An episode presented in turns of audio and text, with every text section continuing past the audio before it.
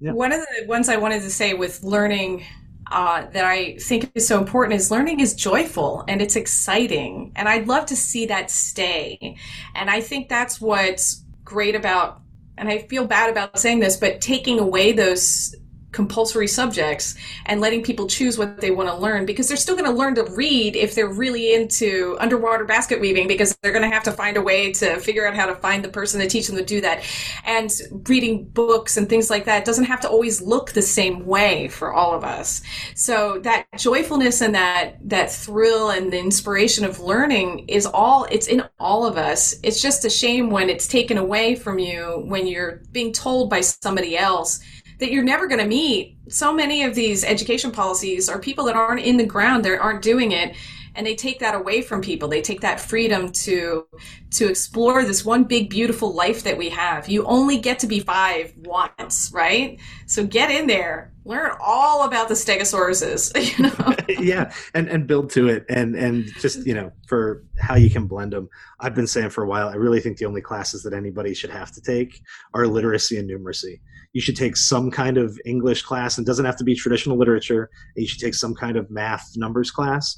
But even then, you know, if you're a science guy, I could teach all the same English skills and we could do nothing. We could just read biology books. Like I really like biology and evolution. We could just read books about that, and I could still teach you all the English class stuff, like the skills, you know. And and that would be an easy way to start freeing some of these things up, is to say like identify the skills and then make the classes a little looser in terms of the actual content because in the end you know the the content in, especially in an English class, I think is sometimes like the it's the icing on the cake, or it's the it's the it better yet, it's the seasoning on your vegetables. Like the, the the thing you really need are the skills that come from it. Like no one gets a job because they know the details of Charles Dickens' biography. Like it just doesn't matter. It doesn't mean it doesn't matter to anyone. It just doesn't matter to everyone. And so, you know, I, I think as you said, people will figure out the skills that they need to do what they want to do.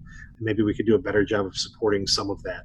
That was really good. And anything, I, I, I don't mean to like throw it back at you with an open end, but that was, I'm glad you did the definition. I think that's important. Oh, when I do yeah. a highlight clip, I'll make sure I put that with some of the other, some of the other stuff. Uh, oh, is sure. there anything else you want to clarify or, or say, and we'll wrap this thing up?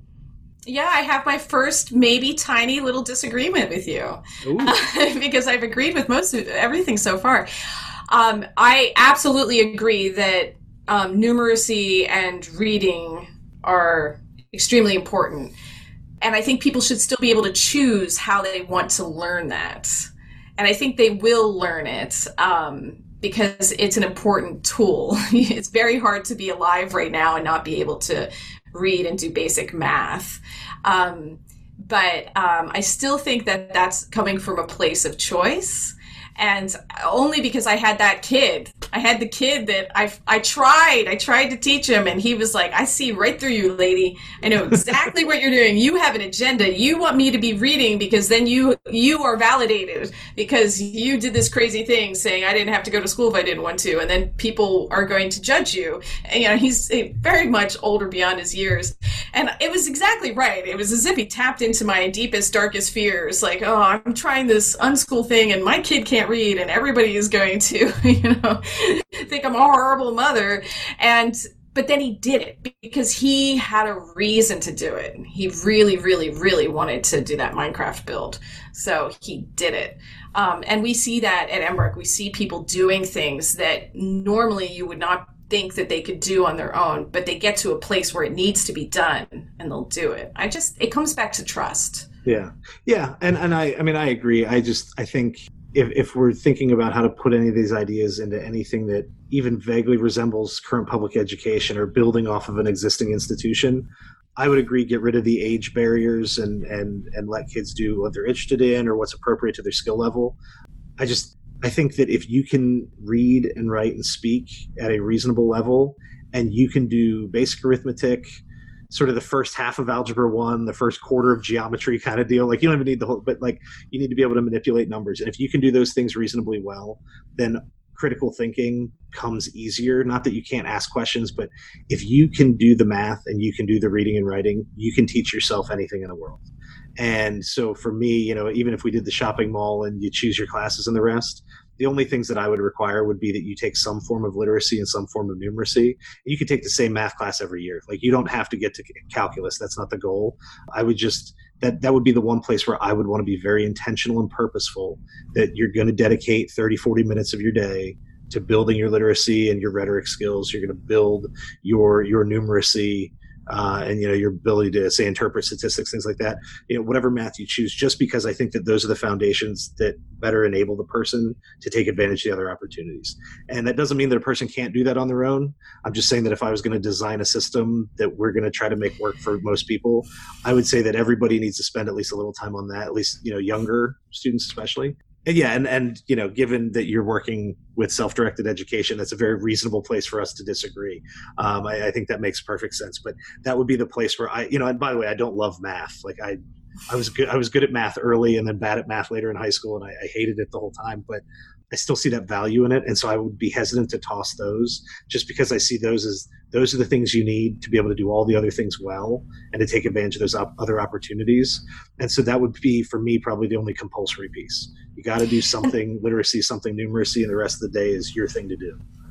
And I have two points with that. One is there's an optic reason there too, as well, because people are i feel people will feel comfort and at least a bit uh, more security if that was in there right? So if that was curriculum of sorts right, if, yeah. yeah so if that was there then okay so now you can go do this whole crazy thing that you want to do. But at least i know that this is going to be taken care of. So because this change that we're talking about i mean if we were to do it exactly my way it would just be you know, bananas. And I am my way and I see how people react to it. So I think yours also eases people into it. So that's an important thing to take into consideration because that at least gets those kids into a place where they have that autonomy and respect and trust or freedom. They just have to do this one thing. And we have members will say that too because their parents really want to see those two things. And we'll say, listen, in order for you to be here and be a part of Embark, this is an important thing for your parents to see you doing. What do you think about just throwing them a bone and taking care of that on, you know, and we're here to tutor you if you want us to, but what do you think about that? And they always say no, but it's, you know, they always say no, but it's there for you and we'll, we'll have that conversation. And the other one that I think is really interesting about what you chose as important is so cultural, right? And I feel like I mean, obviously, everything has changed with the ed, the communication revolution that we're living in. We're living in one of the greatest communication revolutions of all time, which is the internet. It's incredible. I'm so happy that we are alive for this. It's like being alive for the Gutenberg printing press. Yeah. You know, that's how big this is. It's bigger because it's connecting the entire world.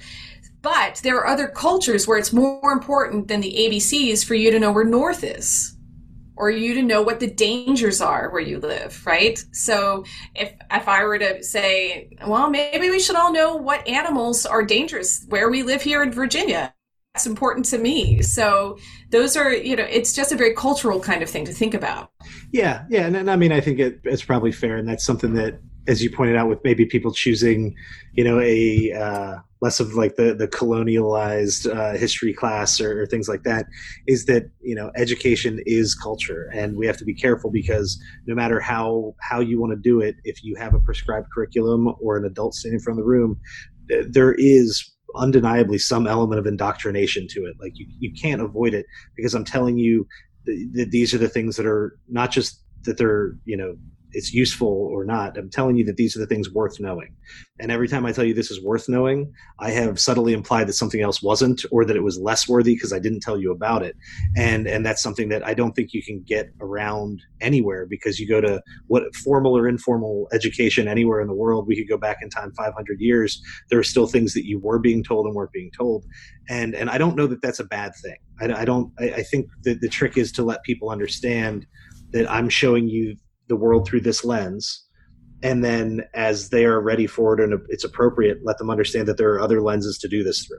Don't get me wrong we could probably deal with cleaning our current lens a little bit or you know presenting an alternative you know change it up that'd be fine. But yeah I, I just i think for where and when we live if you can do the math and you can do the reading and writing you can do everything else too because as you point out the internet gives you the access you know if we were living without computers in rural montana then let's go ahead and talk about wolves and coyotes and like that that that's going to be more important you know and and, and I, I think that we should adapt. It's actually one of the reasons i have concerns about a, a federal or nationalized curriculum and education just because while we are technically one country we're a very big place with a lot of different you know situations and i don't know that it's good to force everyone into the same setup. But for me and and again i might you know might be looking at it too narrowly I just think with literacy and numeracy, it unlocks all the doors to the other things that you want to do. And if you have those basic skills, the internet really blossoms. Like it really turns into something that you not only can consume from, but you can produce through. If you don't have the basic math and the basic literacy, you might be able to watch a million YouTube videos, but it's very difficult for you to produce something in exchange, to put something back out there for other people. And so I'd like to see school help people to be more more producer than receiver maybe. Know, there's there's a balance there and i don't think we're on the right side of it right now but i also don't think we would get to the right side of it without continuing to support at least some of those basic skills. But to your point yeah i mean at least some kids maybe everybody can get that done on their own. I'm just saying if you're going to entrust a thousand kids to me, I'm going to make sure they get those two pieces because the rest of it will sort itself out. yes, your numbers are a lot different than mine. Mine's 33. yeah, right. I'm, thinking like, I'm thinking like a whole high school, but yeah. Um, of course.